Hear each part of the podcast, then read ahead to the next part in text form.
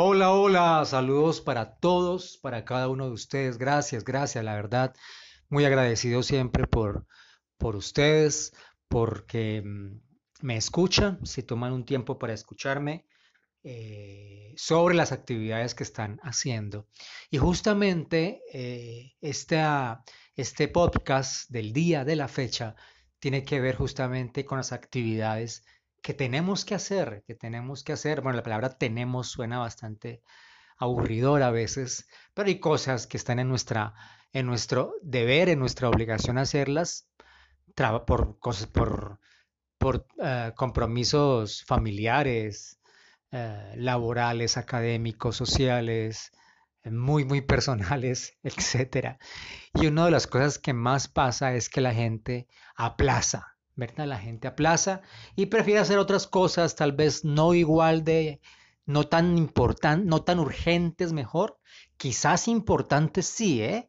Pero tan urgentes no, eh, porque siente pereza, siente jartera de hacer eso urgente y lo desplaza por cosas importantes. Hay que decir que a veces no son cosas importantes, a veces son cosas eh, interesantes, pero ni siquiera son importantes, pero resulta que eso que están haciendo eh, resulta más gratificante que lo que realmente tendrían que hacer.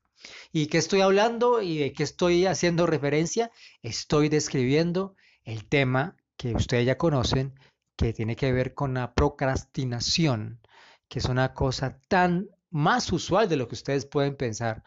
Eh, hoy en día, en general, en todas las profesiones, en los estudiantes, en todos los estratos sociales y en, todas las, eh, y en todos los contextos, hay personas, habemos personas, porque también en algún momento he estado allí, que aplazamos nuestras tareas, nuestros deberes. Es decir, que procrastinamos y ahí tenemos que revisar el asunto.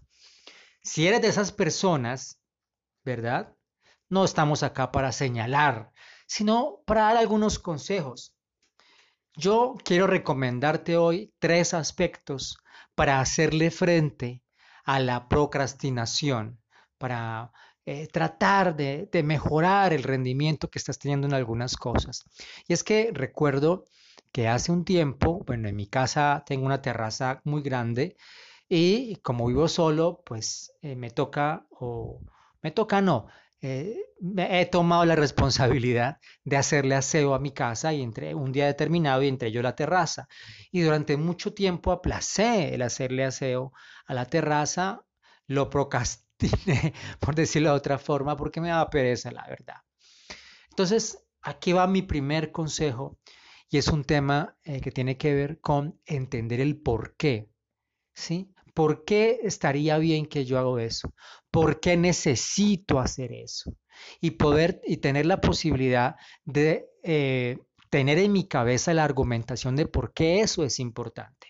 En mi caso, con el aseo de la terraza, me dije, vaya, tengo que hacer aseo porque si no se me van a, se me va a volver esto una, un basurero, no, esto se me va a volver bastante feo y aquí van a entrar bichos y animales. Y empecé a justificar y a argumentarme a mí mismo porque era necesario que hiciera eso.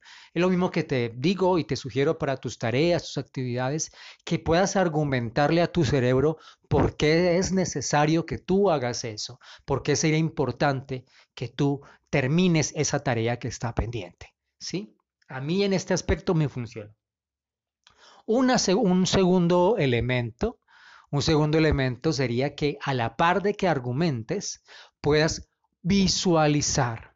¿Eh? Yo cerré mis ojos y visualicé mi terraza limpia y dije, caramba, qué linda se ve la terraza limpia, qué interesante invitar aquí personas, amigos, amigas, em, hacer ejercicio, eh, leer, en fin, ver, ver, visualizar cómo van a ser las cosas después de que hagas eso, eso que eh, tienes pendiente por hacer y que te da un poco de, de, pereza, de jartera, visualizar y quizás allí empiezas a trabajar tu cerebro y empiezas a producir dopamina, que la dopamina es esa, ese neurotransmisor que nos, nos eh, alienta, ¿no? nos motiva y nos produce esa sensación como de satisfacción.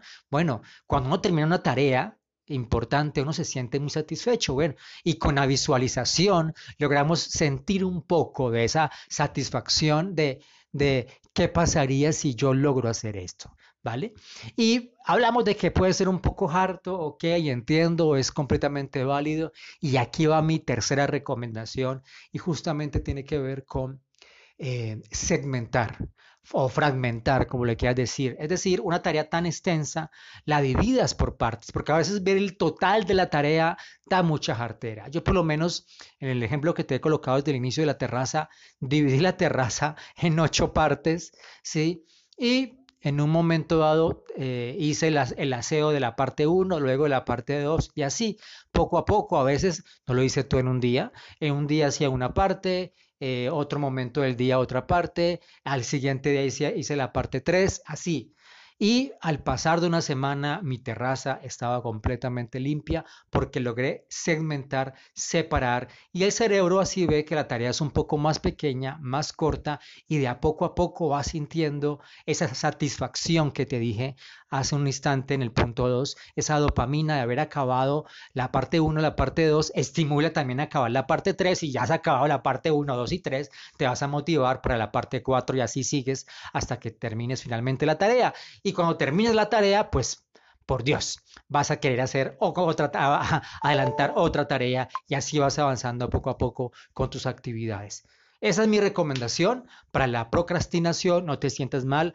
Todos en algún momento eh, pasamos por esto, eh, por esta esto de postergar, esto de aplazar, porque siempre preferimos la mm, gratificación inmediata, ¿no? Ah, mejor voy a jugar un poco esto, mejor voy a comer un poco esto, mejor voy a hablar con esta persona, luego hago eso, ¿no? Porque tal vez lo que vas a hacer aquí inmediatamente es más gratificante que eso que deberías hacer. Bueno, te recomiendo esos tres aspectos. Por el lado que lo veas, está bien. Lo puedes hacer en ese orden, 1, 2, 3, o en el otro orden, 3, 2, 1, como tú quieras. El punto es que puedas argumentar, porque sería importante que hicieras eso, que visualices, te visualices terminando eso que tienes que hacer y que lo puedas segmentar, hacer poco a poco, por partes. También funciona al revés, como te dije ahora. Puede uno segmentar por parte la tarea, listo, visualizar cómo sería acabar cada, cada tarea paso a paso y finalmente argumentarte, bueno, esto lo hice muy bien y, es importante por esto y esto y esto. Aunque siempre recomendaría primero argumentar, luego eh, visualizar y finalmente segmentar, pero eres libre de tomarlo como tú quieras, pero te recomiendo estos tres aspectos que también de una forma tan Em, eficazmente, a mí por lo menos, me funcionaron, me funcionó en, en el ejemplo de la terraza y de ahí adelante en otros ejemplos de tareas de estudio, tareas personales, sociales, en fin. Esa es la recomendación sobre la procrastinación del día de la fecha. Te recomiendo como siempre que tengas mucho ánimo, que Dios te bendiga y nos vemos. Cuídate un resto. Soy Luis Gil y recuerda que esto siempre, siempre es el Club de la Teoría. Preguntas, inquietudes que me hacen a través de mis redes sociales, arroba Mac. Aquí buscamos encontrar la respuesta. Trato de explicarte lo que tú quieras de la forma más sencilla posible. Cuídate mucho. Nos vemos. O mejor, nos escuchamos. Hasta pronto.